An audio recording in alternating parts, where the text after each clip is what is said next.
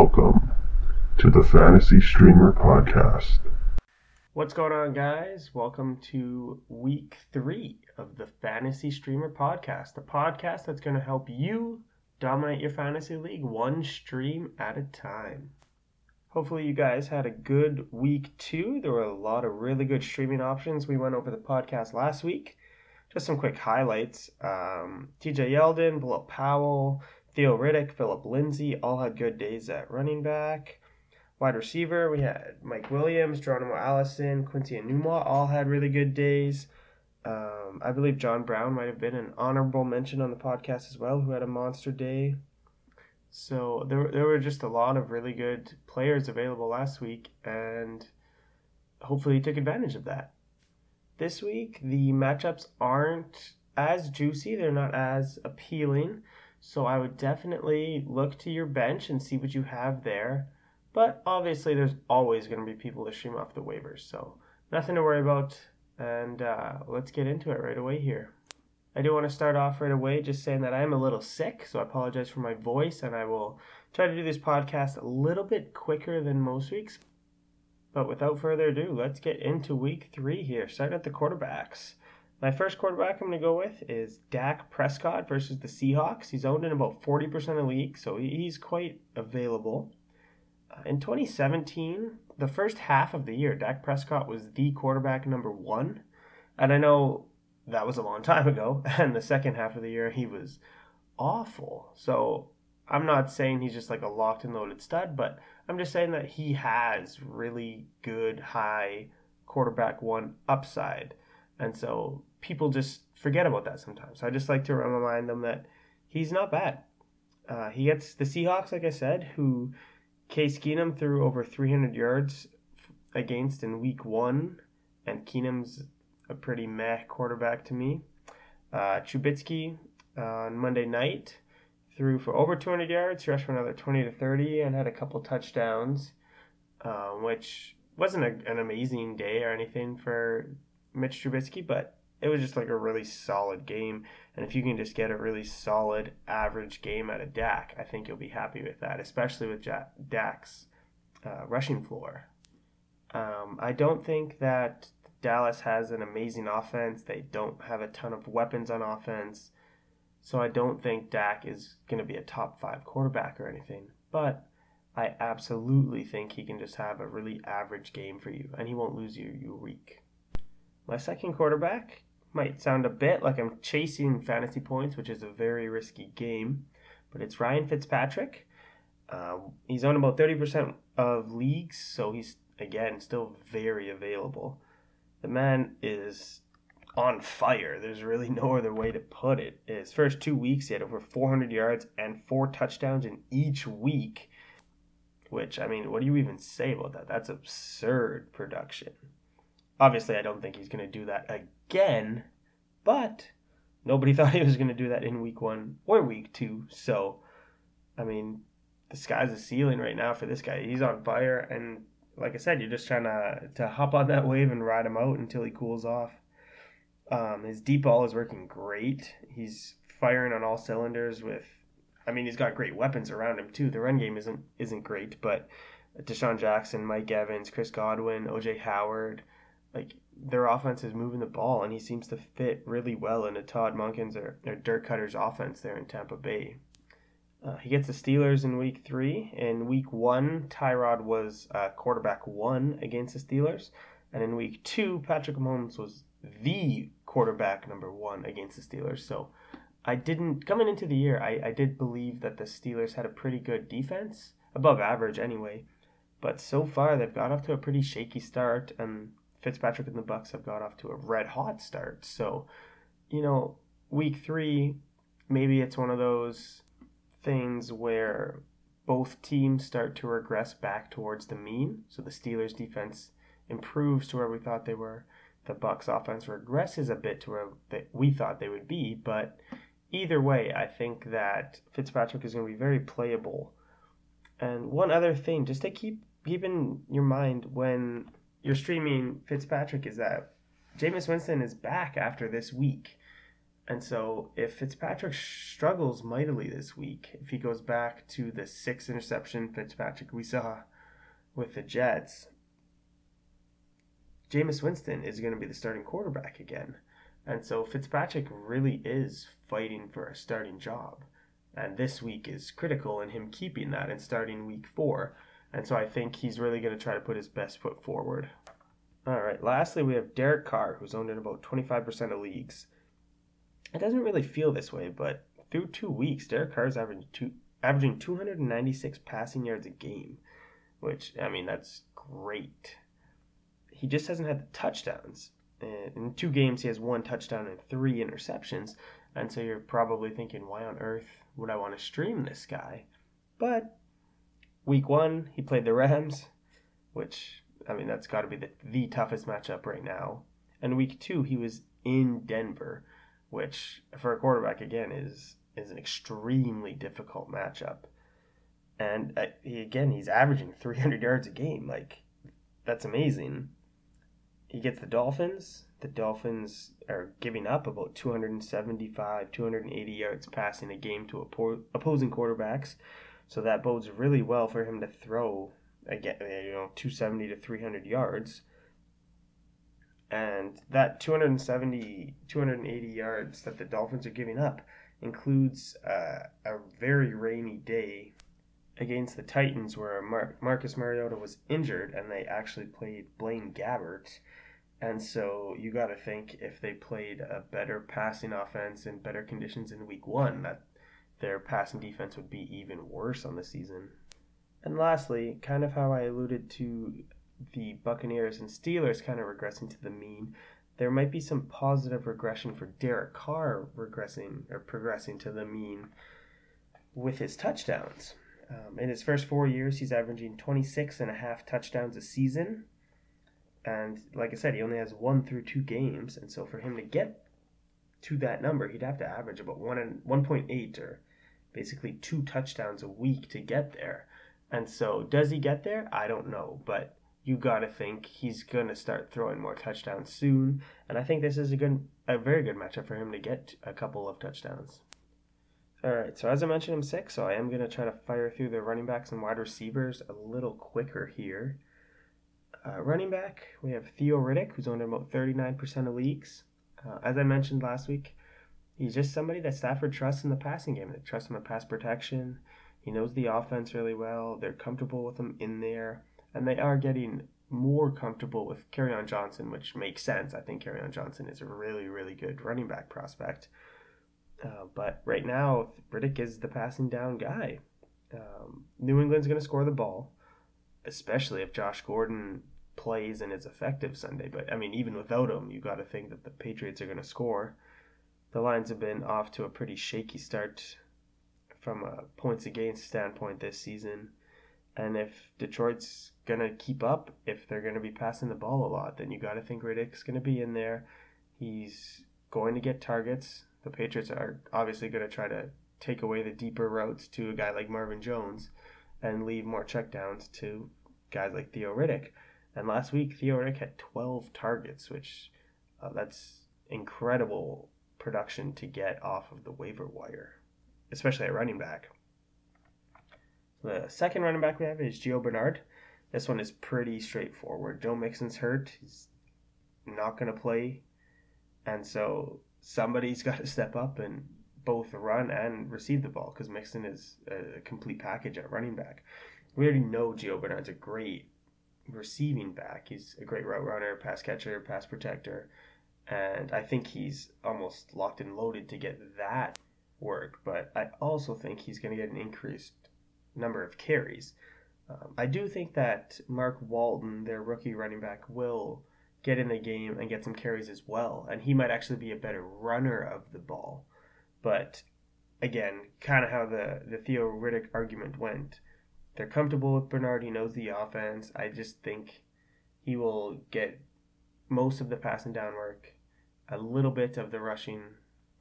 And I think that he's just locked and loaded for a pretty decent number of snaps and number of touches, which again is, is just hard to get off the waivers when it comes to running backs.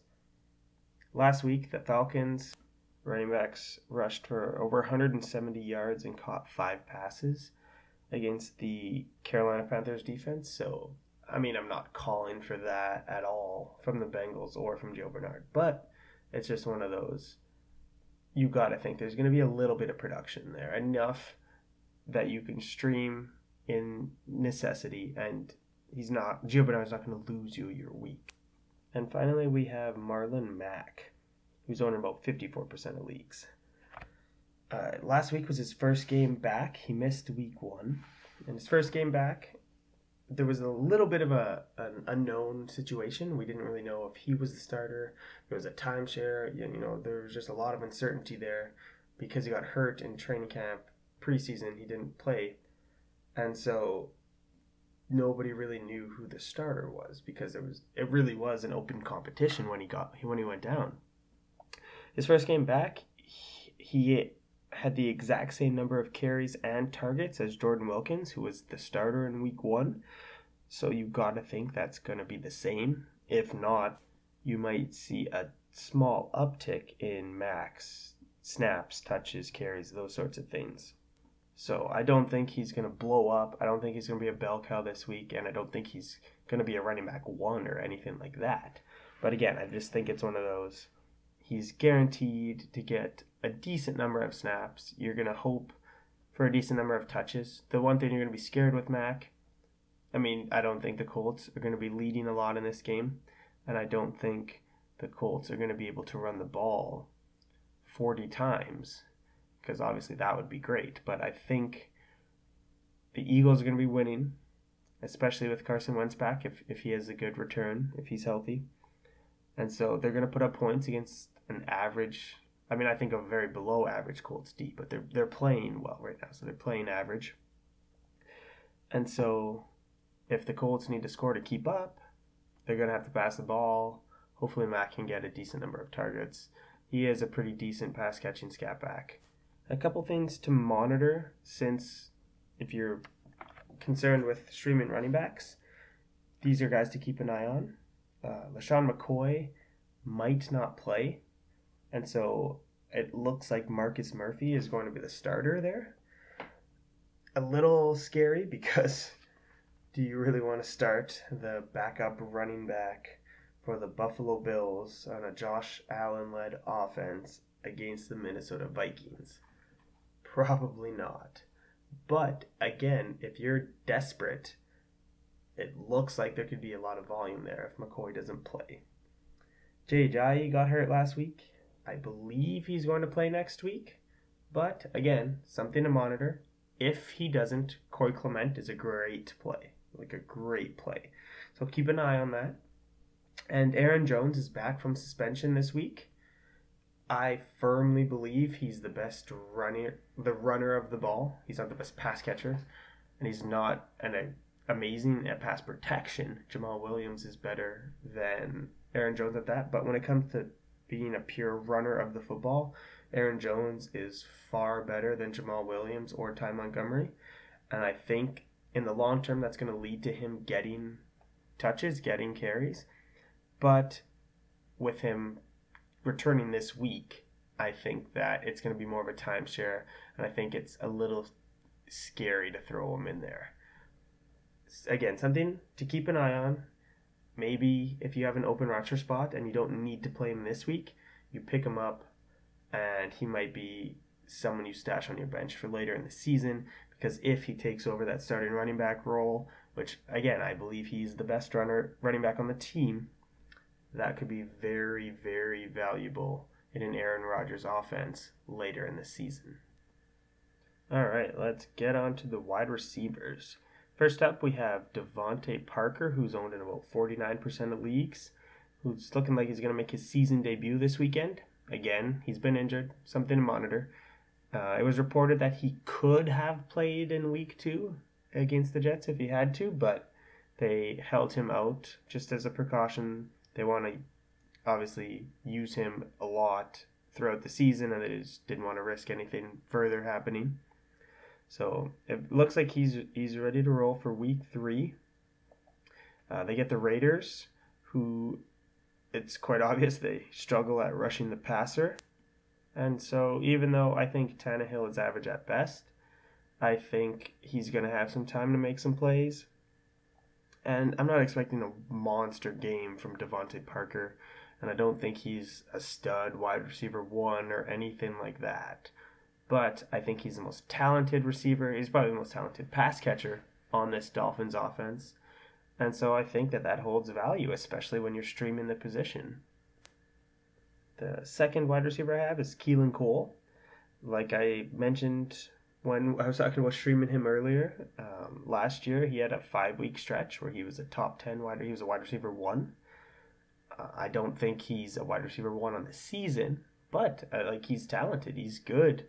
He's just not really believed in by the fantasy community, and I'm not entirely sure why. He's had a, a very fine start to the season. He's led the Jags in routes and yards in week one, and um, yards, receptions, everything in week two. Uh, I don't really know what else you want him to do. Right? Like, he's clearly the best pass catcher on the team. He's the number one option. You know, like, is he a stud again? No, but, I mean, he's doing his job, and he's very playable. Last week, Deshaun Watson put up over three hundred yards against the Titans defense, who have struggled to stop the number one wide receivers for opponents. In week one, Kenny Stills had over one hundred yards and two touchdowns. Uh, like I said, last week, Watson had three hundred yards. He had two separate hundred-yard receivers. And so I just think Keelan Cole is probably the safest play you're going to find off waivers. And honestly, he's just someone you can keep on your bench. You could use him all season. Like, you don't even need to just stream and drop him. He's a valuable piece that I have. I own him in multiple leagues, and I have no intentions of dropping him whatsoever. So I think he's a really solid stream this week, too. And last, we have Paul Richardson, who's owned in about thirty-eight percent of leagues. Um, in each of the first two games, he had over four receptions. So the targets, the routes, the receptions, they're all there. Um, as I mentioned with Parker, do I think he's a stud wide receiver? One, no. So don't go out there and, and expect him to win you your week. But they play the Packers, who have, again, in my opinion, a very average defense. They have an incredible offense, and I think the Packers are going to score a decent amount of points against the Redskins. They might, you know, twenty-five to thirty, which means that Alex Smith is going to have to pass more than he's used to, and he's going to have to push the ball down the field. He's not going to be able to check it down to his running backs like, like he prefers to do. He's, he's going to have to open it up a bit, and that really helps guys like Jordan Reed, Josh Dotson, Paul Richardson. And so, again, I think he's someone you can pick up off waivers, throw in your flex if you if you really need it, and not someone who's going to lose you your week. If I had to rank these guys, obviously, like, season-long upside, DeVante Parker is a really talented player, but uh, I would definitely rank them Keelan Cole, DeVante Parker, Paul Richardson. As far as tight ends and defenses go, they're pretty ugly this week when you look at the, you know, the forty, fifty percent ownership and under.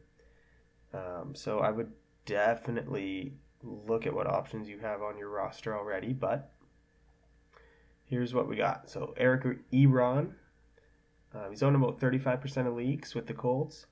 Um, he's, I mean, he's doing just fine as far as targets and receptions go in Andrew Luck's offense, but most importantly, he is the red zone target on that team. T Y Hilton is a great receiver. He's just a little smaller. And so the first two weeks anyway, they've been going to Ebron in the red zone. And as I mentioned before with Mac, that the, I think Wentz, if he's healthy, which all signs point to be, I mean, he's already declared to start, but declared that he's going to be, you know, the same old Carson Wentz. The Eagles are going to move the ball. They're going to score points, which means that the Colts have to do the same. And I mean, Andrew Luck's capable of it. Um, obviously, like, going against the Eagles' defense isn't as easy as going against the Colts, but Andrew Luck's great. Eric Ebron's the main red zone threat on the team, and so, you know, I think that's what you're hoping for. You stream them, and especially when you stream tight ends, right? Like, you're not hoping to get one hundred yards out of the guy, because that doesn't happen that often off waivers. But you're going to hope for a touchdown, and I think Ebron brings you that touchdown upside. We also have uh, Austin Seferian Jenkins, who's owned about thirty percent of leagues. So last year, he had a season plagued with touchdowns called back by penalty. Uh, he had another one of those in week one, and then he had a touchdown in week two. And so just like Ebron, like he is the go-to guy in the red zone, um, especially with the Jaguars. And so that's, what again, what you're looking for. You're going to kind of hope for that, and you're just chasing touchdowns. Last week, like I said, Watson threw for over three hundred yards against the Titans defense. Last week, Blake Bortles threw for well over three hundred yards. I think it was almost three eighty against the Patriots. And so do I think that Bortles is going to throw three hundred, four hundred yards? No. But can he throw two fifty, two eighty? Yes. Can he throw a couple touchdowns? Absolutely. And I think Seferian Jenkins is just someone you can throw in there. Hope for a touchdown, but even if you don't get it, I think he's going to have a couple touchdowns, you know, forty yards, fifty yards, and he's not going to lose you your week. The last guy we have, uh, a little, he sounds a little riskier anyway. It's Austin Hooper. He's on about seventeen percent of leagues. He's got uh, three receptions, five receptions his first two games. Uh, his last game, he had, you know, sixty yards and a touchdown. And I mean, if you if you're streaming a guy like Hooper, I think you're getting to the very thin point of the waiver wire. And if you're throwing him in there, then you obviously don't have anything else on your team. So you're not hoping to pick up a Gronk or somebody who's going to be a top three tight end this week. You're just hoping for some sort of value. So with Hooper, you're going to kind of hope he does what he did the first couple weeks. You know, three to five receptions, you know, twenty, thirty to sixty yards. Touchdown if you're lucky, but, you know, you're just hoping for, you know, that baseline of three to four catches, forty yards, seven, eight P P R fantasy points. Uh, New Orleans is giving up about three catches for forty yards to the tight end position so far, which again, just aligns exactly with what Hooper's doing. You know, you get seven P P R points, and you hope to get by until you can remedy the tight end situation. Because if he's the best you can find, then you're either in an extremely deep league, you're going through some injuries, or you're just really desperate at the tight end position. So not ideal if you play him, but I think he's going to be just fine to give give you a little bit of value. And obviously, with all these guys, you have that touchdown upside. All right. And so for defenses, uh, we got a few here that, again, not ideal. I mean, last week, one of the ones, one of the streaming defenses was the Bears, just dynamite. Um, I, I don't think you're going to get a top three defense performance this week from the waivers, but Um, again, it happens all the time, especially when you when you least expect it, so you never know. Um, so Seattle's defense is on about seven percent of leagues. I think they have an okay defense at best. I don't think it's great. Uh, but it is their home opener, um, especially under Pete Carroll. They've been great at home. Um, they've been a much better team at home than on the road. And so I think that's kind of the narrative you buy into, is that they're playing Dallas. Um, Dallas has a banged-up O-line. Um, they have a very, I don't want to say depleted wide receiver core because they're not really injured, but they just don't have a lot of high-end talent there. You know, they've got a bunch of, like, wide receiver twos at best, or probably wide receiver threes, but they don't have a wide receiver one or two on the team. And so, you know, they're just not, outside of Ezekiel Elliott, there's just a not a lot going on in that offense. And so Seattle's home opener, you know, maybe they can have a really big week. The second one is the Cleveland Browns. Not sure you'd expect to hear that on the show, but um, through two games, they've got eight takeaways. So, I, like, that's phenomenal to start. And they get Sam Darnold, who's proven in college that he was a turnover machine, and then when he came to the N F L, I mean, he hasn't been protecting the ball. And I've been saying this all along before he was ever drafted, that I don't think he's going to be a, an amazing N F L starter because of the turnovers. Like, they just limit your both your personal and team upside so much because they change the games in an instant. And so I think the Browns can get one, two, I mean, maybe even three turnovers. Um, they're playing at home on Thursday night, which is a primetime game, and so you know they're going to be fired up. The Jets don't have a full week of practice to implement an offensive plan, and so there's just a lot working in the favor of the Cleveland Browns getting a couple turnovers. Um, and honestly, just staying in that same game, grabbing the Jets defense isn't a bad play at all either, because Tyrod and, and Cleveland hasn't been amazing at taking care of the football to start the season. He had a really awful turnover against the Steelers at the end of the game, or the end of regulation, I should say. And I think that, again, that's what you're hoping for. The Jets have been a very competent defense so far. As I mentioned, on Thursday nights, the Browns don't have a lot of time to implement an offensive game plan. They just traded Josh Gordon, and Jarvis Landry is a little banged up. And so this just, to me, has the makings of a really sloppy game. I think it's going to be close. I think it's going to be even. I think it's just one of those, it could be a, a turnover-filled game. You know, Darnold fumbles the ball, the Browns pick it up, and two plays later, Tyrod throws it right back to the Jets. You know, one of those kind of things.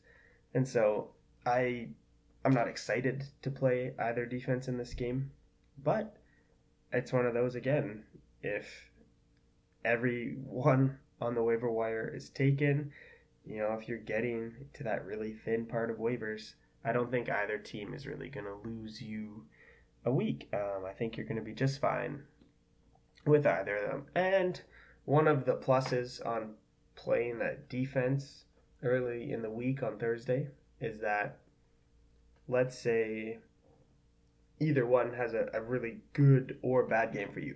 If they have a really good game for you, you know, some a touchdown, right? They score eighteen fantasy points. That can really help a start sit or a flex decision for you. You know, you can put in someone who's a, typically a really safe play, like, you know, Larry Fitzgerald, just kind of one of those guys who's locked and loaded for targets, receptions, yards. He rarely goes for two hundred yards and two touchdowns, but he rarely zeros out. And so, you know, he's just a really safe play. You'll put him in if you get a really good defensive performance. Whereas, let's say the defense scores, you know, four points, and your opponent has a really good lineup. You think your opponent's going to score a lot of points, and your defense didn't really help you out. And so you want, uh, you know, you want more potential in your flex play. So you throw Deshaun Jackson and hope him and Fitzpatrick can go off again, and he can have one hundred fifty yards and two touchdowns. Something that Fitzgerald probably won't do, but something that Deshaun Jackson might do. So that is the perk to playing a defense early in the week. All right, guys, that does it for this week's episode. As always, you can follow me on Twitter at the F F Streamer. We are giving away three jerseys. There's a Devontae Adams Packers jersey. There's an Amari Cooper Raiders jersey and a Le'Veon Bell. Again, if Bell ever returns to the Steelers. And they're all autographed with authentication. They will be mailed to you, completely free to enter. So go check them out online. And more importantly, if you have any questions at all, hit me up. Be happy to answer them, give you my reasoning. Um, especially, like I said, there are a couple streams this week that they're just not great. They're not ideal matchups. And so maybe there's someone on your bench, but you don't know, you know, should I pick up Ebron or should I just, you know, start the guy that's already on my bench or someone I streamed last week that I'm not crazy about. Hit me up. Be happy to help you guys out. So until next week, take care, guys. Good luck. Happy streaming.